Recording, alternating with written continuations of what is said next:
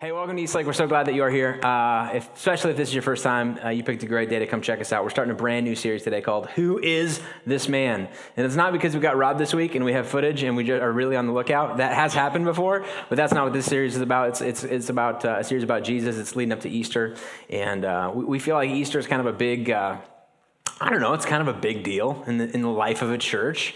And every every year, um, I I try and not allow Easter to sneak up on me. In, in other words, I try and prepare myself personally uh, through either like reading through some of the gospel stories of Jesus, or there's a book I love to read called um, The Scandalous Beauty by Thomas Schmidt. Um And both of them are kind of like preparation, because I want to be like, I want to be prepared for something. Or when if I'm going on a trip somewhere, Um, I want to read Scotland for Dummies, or I want to read some sort of a book about this place, so when I get there, I appreciate it more, okay? Uh, with that in mind, that's what this series is about. It's going to lead us up to Easter. It's going to be looking at and focusing our attention on the person of Jesus, so that when we celebrate Easter, it means a little bit more. So hopefully you're a part of that journey with us.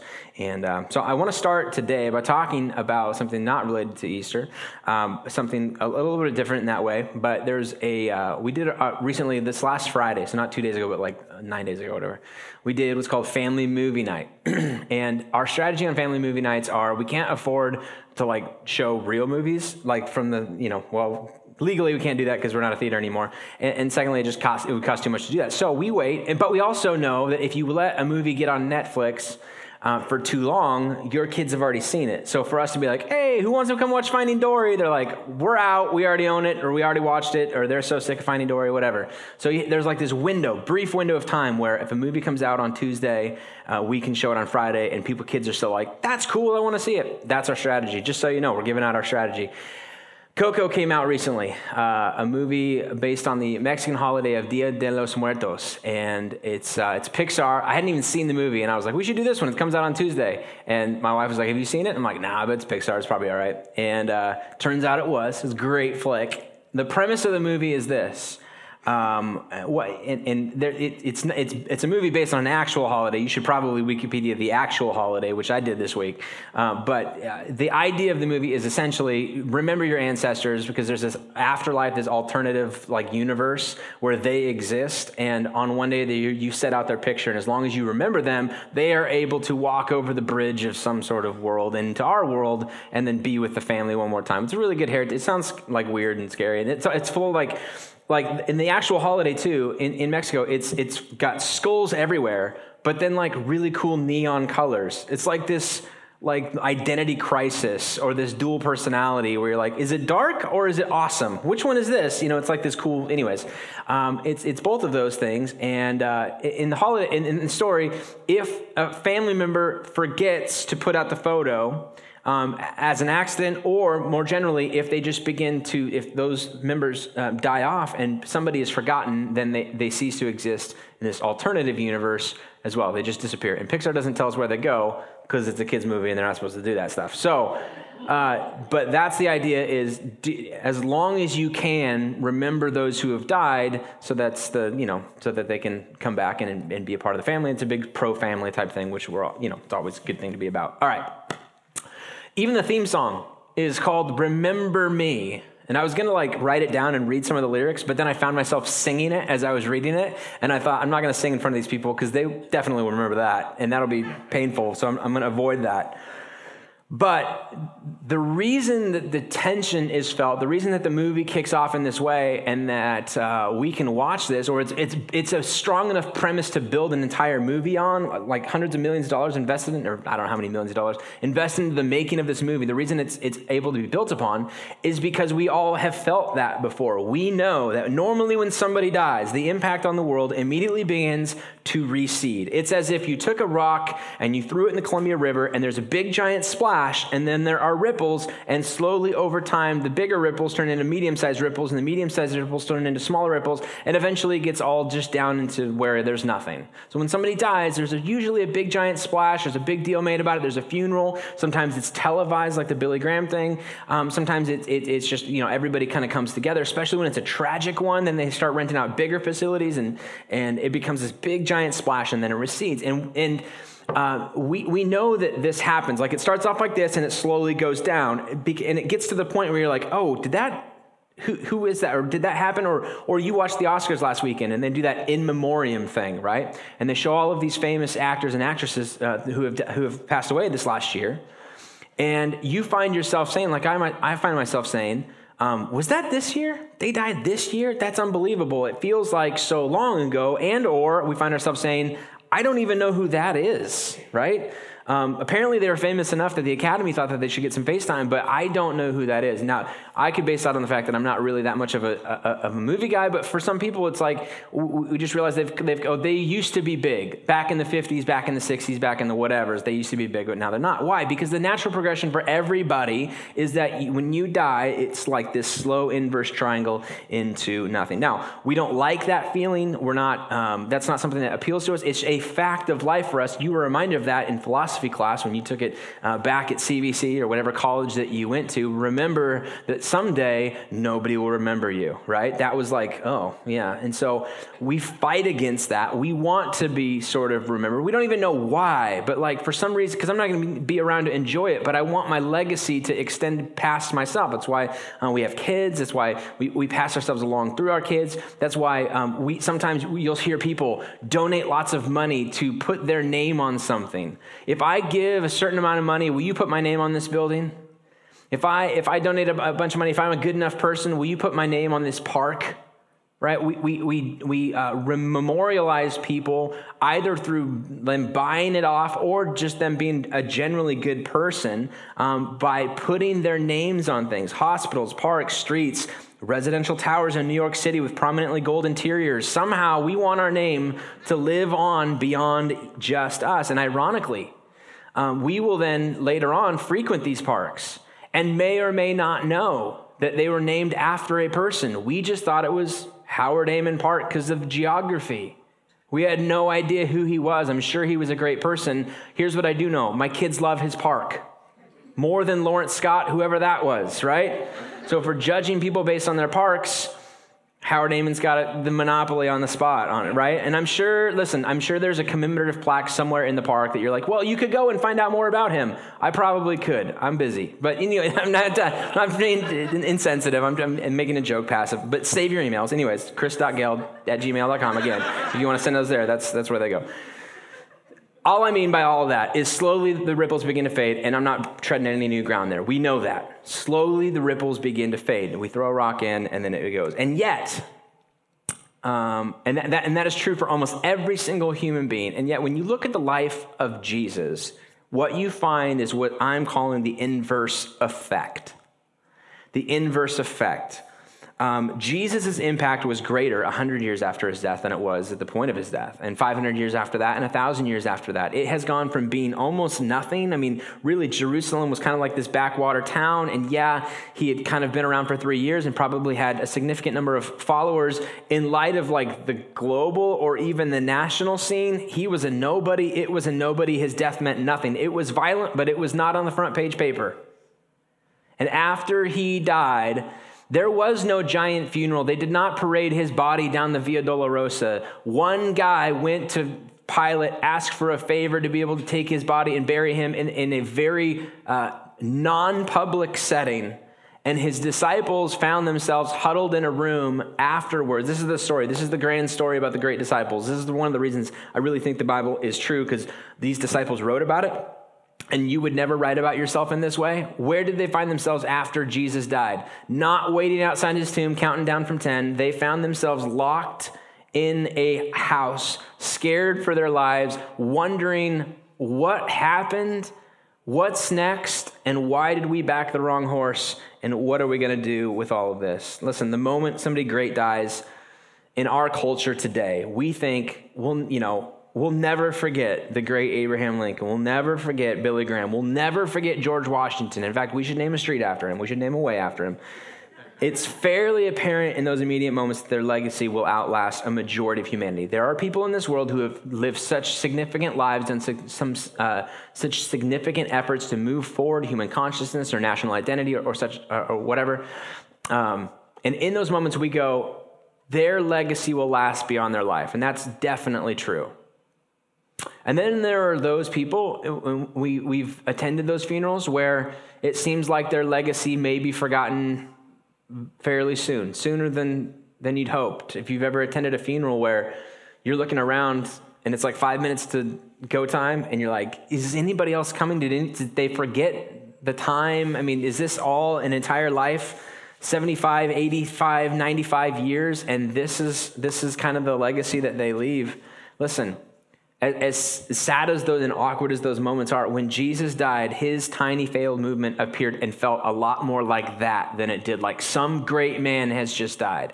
We don't realize it because, as I'm going to walk through, we have we experience some of the impacts. When I say the name Jesus, when I said, who is this man? It's going to be a series on Jesus. Nobody in this room, whether you're in Eastlake or not, thought, who are you talking about? Jesus. What? Everybody knows that. Everybody has that feeling. Everybody. So, but, and we don't know what it would feel like to put ourselves in that position, like the disciples, like in the moments and the days immediately after his death on the cross. It, it, it would feel like another, just another nobody has died, and we have. There is no legacy beyond this. Nobody. Listen. Nobody thought it would become the thing that it was. Or that it is. Nobody gave him that much credit. This was just another rebellious person who got some sort of authority complex and, and decided to go up against Rome and got crushed like all the others did. And we will they, we will forget his name, or they. This is probably with the Roman authorities. Crush it, solve the problem. Nobody will remember who that is ten years from now. There's going to be another person. There's going to be another Jesus of Nazareth, and we'll crush him too. Why? Because we're Rome. And the Roman Empire will exist forever upon ever or whatever, and we all know how that worked out. But you always get the feeling that they slowly scattered away. And the question is, why did they leave? Because they thought it was over, because they realized we backed the wrong dog in the fight. It is really hard for us to put ourselves in that mentality of, because we know too much about it. We have this, it's called like a present bias that we carry into being unable to really feel Um, the end, the the the uh, the, the reality that, that this was no longer an option, that there really was no legacy to be left. However, a couple of years ago, they unearthed a Nazareth High yearbook, and you'll never believe what happened with this. This is amazing. Check this out. Um, he was actually designated most likely to posthumously succeed in life. So I guess there was a few people who, who thought of this in, in that way, but Here's this, here's this also very unique as I show you this picture. Um, Jesus eventually became history's most familiar picture. We have no idea actually what he looked like, but I just showed you a Photoshop yearbook photo of what we generally think of when we look at Jesus, and I didn't have to explain that he's the one in the middle. Now, I know the names associated beneath, but you didn't even need to look there, did you? I didn't be like, hey guys, I'm talking about the middle one. You're like, yeah, no, we get it, thanks. And when I sent this idea to Chris on like Wednesday, I was like, hey, I'm thinking about doing this like yearbook photo thing. Could you make me, could you Photoshop me a, a thing, on, you know, that has him most likely to posthumously succeed? I didn't say, and here's a photo to use. He picked this one out and knew exactly what I was going for. And by the way, came up with the other two on the other side. That's not even me. That's him. So I have to pass him the credit on this. Listen. The irony of that, the irony of uh, of the fact that um, we we know this, that we we see this, and we're like, yeah, we, we get it. It's it's significant how much his life has had an inverse effect on us, where his the ripples should have died long ago, and yet it still felt and felt in impressive ways even today. I'm going to walk through a couple of the ways in which. In our even our uh, our secular society, um, where we are, are feeling the effects of Jesus or people who have been associated with Jesus, that we may not even we, like we we're all about like the secular environment, what you do in your own time, and, and what you bring into the public uh, sphere is is you, but keep that separate from what you believe. And and and I, I get it, I understand all that, but listen, it's it's not as clean cut as that. Throughout history, powerful regimes have often tried to establish their importance by dating the calendar around an existence. Significant people who've thought, you know what, here's how I'll leave my legacy. I'm going to change the entire calendar up so that when they reference it, they reference it based on when I came to power. So Julius Caesar comes on the scene, forms an edict in forty-six B C that says, um, when... Uh, the, the new calendar is going to be called the Julian calendar. It's going to be based on when I came to power, so that from here on out, every ruler who's like, well, I came into power in forty-six uh, B C or, or two B C or whatever, it's going to be based on, and they wouldn't use B C because that's the new calendar, but it's going to be based on when Julius was in power. That was, it's a, it's a very strong-arming way of asserting my own personal authority and making it about me. And then a few years later, actually quite a few years later, it was off by a fraction of a percent. They forgot to factor in some things about the leap year. So in fifteen eighty-two, the Gregorian calendar is introduced in fifteen eighty-two A D by a pope named Pope Gregory. That's why we get Gregory, or the, the Gregorian calendar. It's named after a person who was in authority at that time, at that time a religious authority, the Pope of the Catholic Church. But we're going to introduce a calendar that scientifically is right. It's an, it's an advancement forward. It corrects an error that was unforeseen previously. And when we do it, we're going to do it in such, this is such a significant statement. Let's not name it after anybody but uh, but but a, a pope in this position of authority. This is the Gregorian calendar. And yet, listen, no matter what these calendars go off of, now if you, uh, when you got on your phone this morning and checked to see if it had moved forward an hour, or when you buy a plane ticket to go somewhere, or when you do a credit card or whatever, and there's a little timestamp date associated to it, it's going to say two thousand eighteen. two thousand eighteen what? Years. two thousand eighteen years from what? From the generally established, although they probably got it wrong by a couple years, birth of Christ. It is. It has become the hinge point of history. It is the way the world operates. And I know there's arguments about the whole before Christ and Anno Domini, which means in the years of our Lord, and now we do C B E, and now we do this, and now. But for in in general, it is the central point. It is the point at which everybody points back to and says it's either before that event or after that event. Before that event or after that event. What event? The hinge point in history, the birth of Christ. Even Our, in our modern day calendar, this uh, the, the celebration of a new year, New Year's Day, January first, every single year, comes what? Eight days after Christmas, twenty-fifth, twenty-sixth, twenty-seventh, twenty-eighth, twenty-ninth, thirtieth, thirty-first, and then the very first day, the first day of the brand new year, eight days after Christmas. Why? Because in the Jewish tradition, a child who was born in that tradition would be taken to the temple on the eighth day, circumcised, and given a name. They would not name their child for eight days. Why? A lot of times kids would die prior to that. We want to make sure that this child's going to live, and once they live, then we will give them a name. So in this tradition, it was on the eighth day is when the name of Jesus came into this world, which then brings us into a brand new light. So the church early on goes, That's an, it's a new year. It's a new day. Let's celebrate the new day by celebrating the entrances of Jesus' name into our universe. I mean, it, it's significant. Listen, you cannot get away from this guy. This guy, whether you're religious or not, so much of how you live and all in the world that you live in has been affected by either Jesus himself or people who have fallen in love with him or patterned their lifestyle after him. I want I'll include a couple of more. In the field of mental health, if patients have grandiose identity disorders, it is Jesus that they identify themselves as.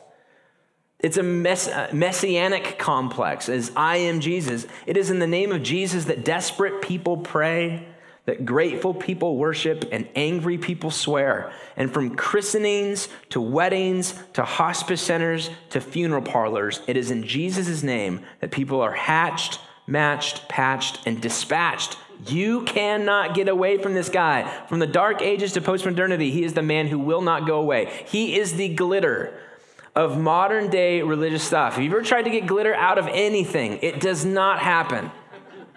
That's what's happening. He never married, but his treatment of women led to the formation of a community that was so pro-women in the middle of a world that was obviously not, that they would join it in record numbers. The church community, early church community, was so pro-women, so pro-slave, so um, so pro-disenfranchised people that most most uh, honorable men would look at it and be like, that's not really for me. If I engage in that kind of a community, it will be a draw away from my honor and, and away from the respect of my peers. And yet these people flocked towards people. I mean, why? Because he treated them with dignity his entire life, his entire ministry as well. His treatment of children felt like something out of left field in his culture. He never wrote a book. And yet, he was not anti-learning or anti-intelligence. Uh, when asked one day what the most important rule was, Here's his response, Luke chapter ten, verse twenty-seven. Love the Lord your God with all your heart, with all your soul, with all your strength, and with all your mind. And as he quotes this, he's pulling from this Deuteronomy six verse, which would be like the central verse. It would be, in our modern day times, um, when, when a kid grows up in sort of a religious, religious community, like John three sixteen is like the go-to, for God so loved the world, he gave, you know, everybody remembered that, even if you only went to like one V B S day, right? Skipped all the rest because I got kicked out. I was too bad of a kid. But I did go to one day, and I learned John three sixteen. In this context, in the Jewish sort of upbringing, the Deuteronomy chapter six passage was known as the Shema. Hear, O Israel, the, uh, the Lord your God is one, uh, and love the Lord your God with all your heart, soul, strength, and mind. This would be the verse that everybody would know. Jesus grabs that verse, appropriates it in this sense, but then adds at the very end, and with all your mind. In other words, do not leave your mind at the door with this. And he was so pro this. In fact, Um, a lot of times the church has been given this bad rap as anti-intellectual, anti-science, anti-this, anti, well, you know, there are some things that you have to kind of like disbelieve in order to believe what you believe here. So check your brain at the door, come to church. We take all of this at face value. We know exactly what this is saying without any, you know, we don't have to worry about what other people have opinions on it. You can read it for yourself. And that's just not really how the historical church has treated intellectualism. Based on Jesus saying, love the Lord your God with all your heart, soul, strength, and mind, the church and the believers of Jesus have used their minds in significant ways to advance it. If, listen, if God is a God of order, then we should be able to use the, the rational, the rational uh, sentience that he has given us to be able to understand that order. Therefore, we are going to be not anti-science, but leading the way in science. In the Dark Ages, when when intellectualism was kind of, you know, don't worry, we got it covered, you can trust us, what we say, when it was being destroyed in, in systematic fashion, small religious communities would preserve what insights remained. They gave rise to libraries. They gave rise to universities. Most of the universities that were initially started, especially the significant ones, Oxford, Cambridge, Harvard, Yale, virtually the entire Western system of education and scholarship would arise because of his followers. Their mottos would be something about Solo de Gloria, or or uh, only to the glory of God, or to to his glory. There would be significant religious heritage as a result of this. There'd be an advancement of, of world literacy. In the Reformation, Martin Luther would come on the scene and say, you know what, it is a bogus deal that the church would monopolize the reading of the text. In other words, if you want to have anything to do with what God says, come hear me read it. This should be something that has access to everybody. The Catholic Church basically said, well, it's dangerous. This is a tool that is not good in the hands of somebody who doesn't know what it's actually saying, and could lead to some, and rightfully so, this could lead to some dangerous things done in the name of God that really have nothing to do with him. So therefore, you should just trust us to be able to read it for you. And he, Martin Luther basically initiated this idea of the priesthood of all believers. Listen, everybody should have access. And yeah, it's a dangerous tool if you don't know what you're doing. So we should train people to know what they're doing. It's not then, well, you're right, let's just play it safe and let's not them, let them have their, their toys and, and learn how to play. Let's teach them literacy so that they can learn. And by the way, an awesome byproduct is that they have a genuinely good life and a better uh, ability to learn and advance and not have to do this menial labor, but be able to engage their mind in something so that we can advance technology, intellect, intellectualism, and all of these things. This would be a strong case for world literacy. In fact, this isn't in my notes, but Um, Sunday school, we, we laugh about Sunday school. Um, if you grew up in a church, the, the common, like, it's almost like this derogatory, uh, yeah, I learned that in Sunday school, right? Ha ha ha, and we all laugh, like, because it's usually cheesy final graphs and, and stupid stories, and we're doing whatever it takes to earn the gummy bears. That's really the, the point of all of it, right? And yet, when it originally started, it was a very progressive thing. This guy named Robert Rakes decided, you know what, these kids are not getting enough learning. Our public school system is so broken. What if we volunteered our time on a weekend to add an additional level of schooling with, with more one-on-one training? And yeah, it's going to be training towards the the uh, uh, sort of the theology or, or training these kids in, in what the Bible has to say and about a God who loves them. Uh, and, and yet, if they don't learn, they'll never, if they don't learn how to read, they'll never get this stuff. So they, he started this idea of a Sunday school thing. It is amazing. So pro, so pro-intellect, not anti-science. That's just, to, to act as if that's true about this would be to ignore the reality of history. because of his repeated, Jesus' repeated admonition to do for the least of these, because when you do it for them, you're also doing it for me. Because of that kind of do for others what you what you want done for yourself, but then also do for others even when they don't deserve it. Love your enemies. Pray for those who persecute you. Bring a cup of cold water to those who are thirsty. Provide a meal for those who are hungry, because when you do it, you never really know who exactly you're entertaining. An idea as a result of all of those teachings slowly emerged that the suffering of every single human individual matters, and that those who are able to help ought to do so. The suffering of every individual matters, and if you have the ability to help, you should do so. You ought to do so. That there is a moral obligation when you have been blessed to be a blessing to other people. And as a result of that, hospitals and relief efforts of all kinds emerged from the scene with a foundation not in, I just feel like this is the right thing to do. I feel like this is what Jesus would have me do. I'm going to be the arms and legs of Jesus in this scenario. Humility, which was scorned in the ancient, ancient world, became enshrined in a cross and was eventually championed as a virtue. Humility in, in, a, in a culture where it was not proper to be humble. Listen, um, you don't think of yourself less.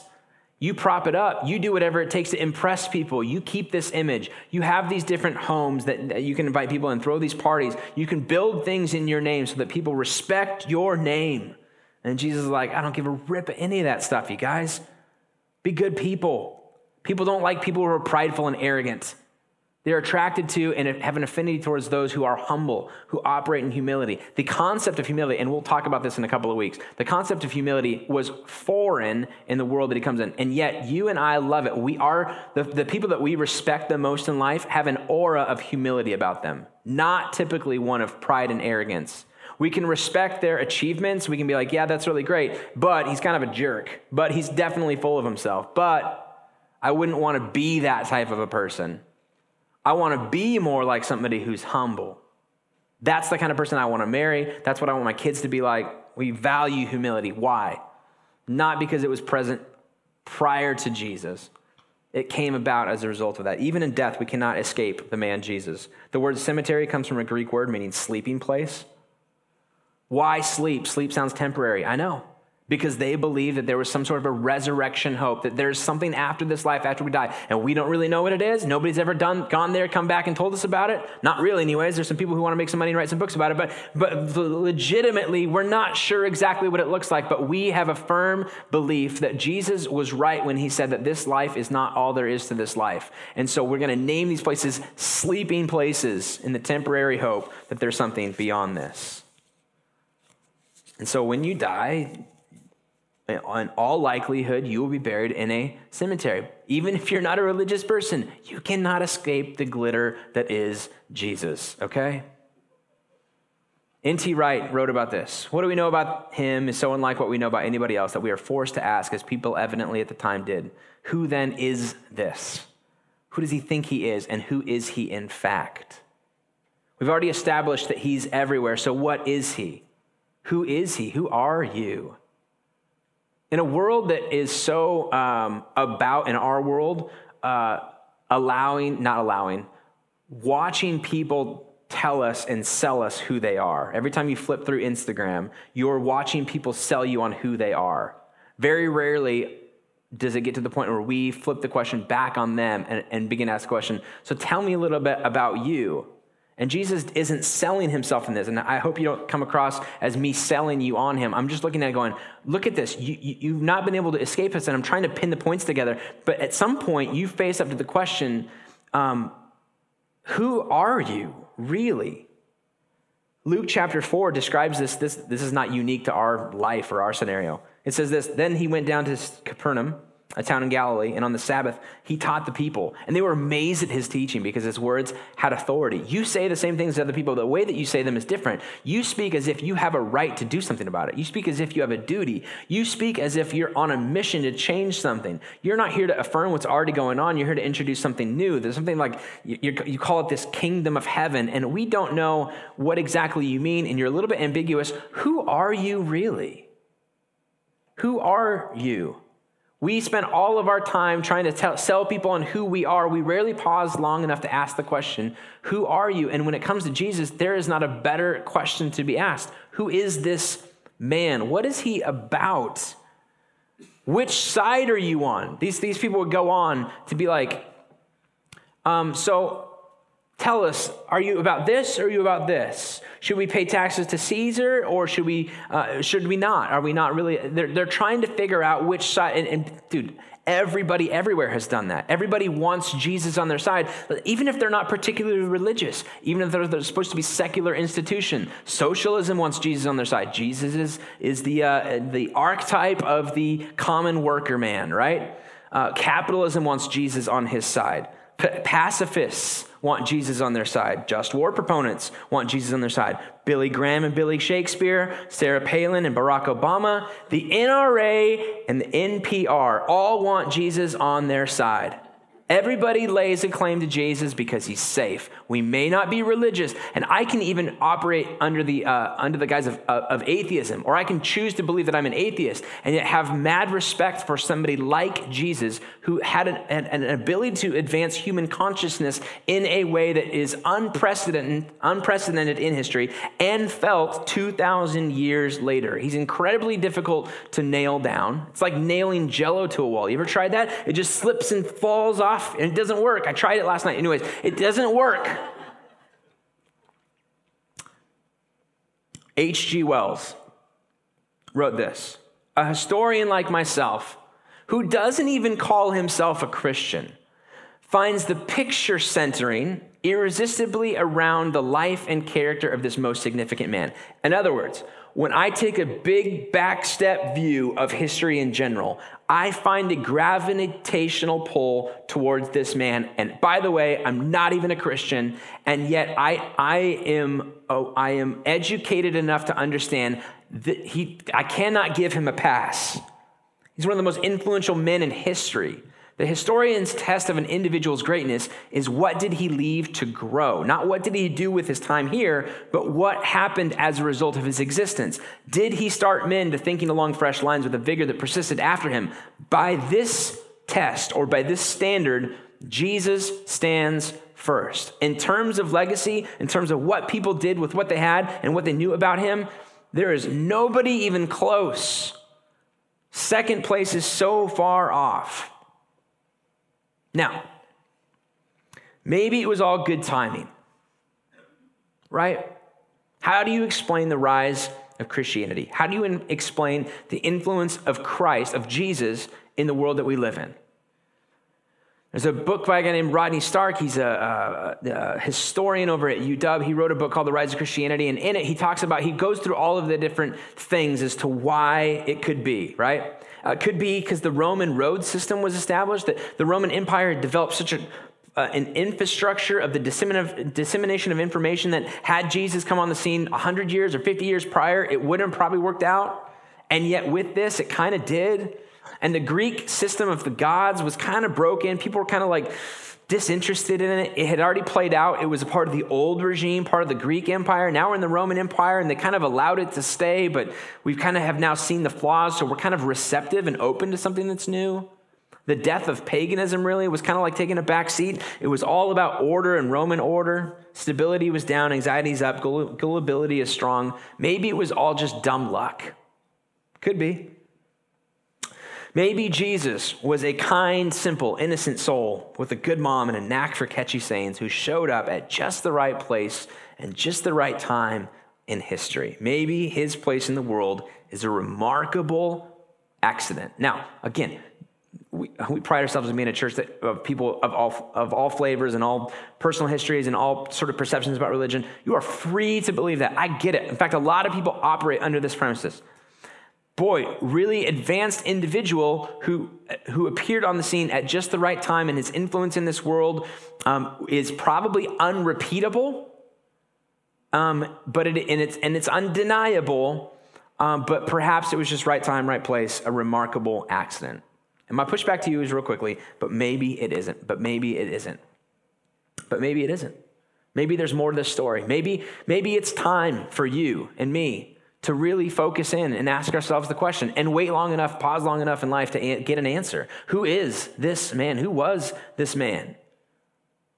Now, as I close, two specific applications for this. Um, number one is maybe you're part of this church community because uh, you uh, somebody invited you and you're here for the very first time and you're still figuring this out. Or you've been around and you have already come in with the uh, preconceived ideas of, of who Jesus was. And, and Brent, I don't believe him to the level that you do. I mean, I think, again, really um, strong leader, uh, very insightful. Um, trying to pattern my life after some of the positive teachings. I pick which ones I like about what he says and leave some of the ones that I don't. And that's good enough for me. Um, my push, my uh, encouragement in, in that scenario, if, if that's you, would be perhaps you've closed the book too early on the person of Jesus. When was the last time you really allowed him to speak for himself? Over and over and over again throughout Scripture, we'll, as we'll look at in this series, people had preconceived um, opinions of what the Messiah was supposed to look like. And because of these preconceived ideas, they were not really truly open to allowing Jesus to speak for himself. They wanted to make Jesus the way that he wanted to be. And that's, again, that's why everybody who's claiming him on both sides of the political aisle or whatever aisle always make Jesus out to for who they want him to be instead of allowing him to be who he is.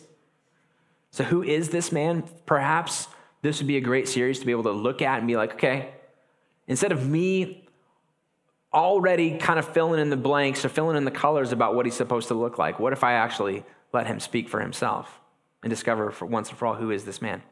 And then for those of us who identify as Christians, and we're like, all right, yeah, I'm Christian, and I'm trying to pattern my life after the, you know, how whatever you say, Brent, the whole idea of I'm trying to, uh, if... Uh, If I trust Jesus enough, I'm, I'm patterning my life after what he taught and how he lived, and I'm trying to be more like him.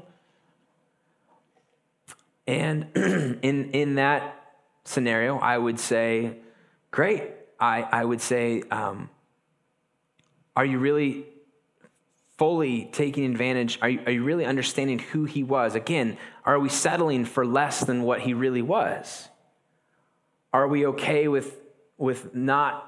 Again, with picking and choosing which ones we choose to believe and, and not believe and not letting him speak for himself. Have we ever let him do the talking and ask the question, who is this man? And then let him respond. Are we, are we settling for something less? Is there an untapped potential in understanding who he is that could shape and change? And, and really, we don't like that because we don't like the idea of being challenged and changed and forced to change if we're going to live up to the standard. But But are, are we are we open to that? It's kind of like uh, if you if you bought if you, you're like, I'm looking for a car to get me from point A to point B. I'm looking for something that's just really a commuter car, working back. That's all I want to do. And you buy a Porsche, and you're like, listen, you don't buy a Porsche to go from point A to point B. Why do you buy a Porsche? To go one hundred twenty on Taylor Flats Road, to go on Highway two and do the weaves and the curves and do all the fun stuff. That's why you should buy a car like that. When you buy it and you live it to less than its potential, nobody looks at you and goes, good job, good for you. You look at him and you go, buy a Toyota, buy a Honda, buy, yeah, buy a Corvette, buy something else. Buy something cheap like a Corvette. And and but if you're gonna if you're gonna spend the money on a Porsche, let a Porsche be a Porsche. You know what I mean? Are we allowing Jesus to speak for himself, or have we created this box for him and it's really nice? Have we ever paused long enough to wait for the answer of who is this man? Who is this man? So, for the next couple of weeks, we are going to attempt to allow Jesus to speak for himself and to define who exactly he is. And perhaps, perhaps, maybe we will not fall into the trap of thinking, what a remarkable accident. But maybe it's something more. Maybe it's something more. Maybe it's something that actually forces us, influences us to change who we are and how we live.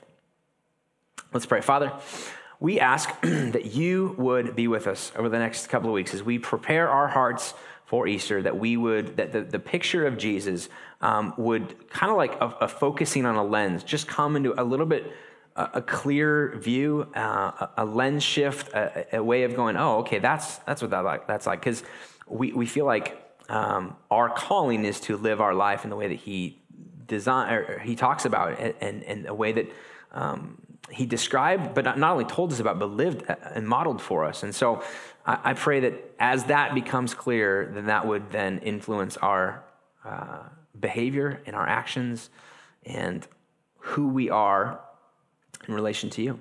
Give us the wisdom to know what that looks like and the courage to act on it in your name. Amen.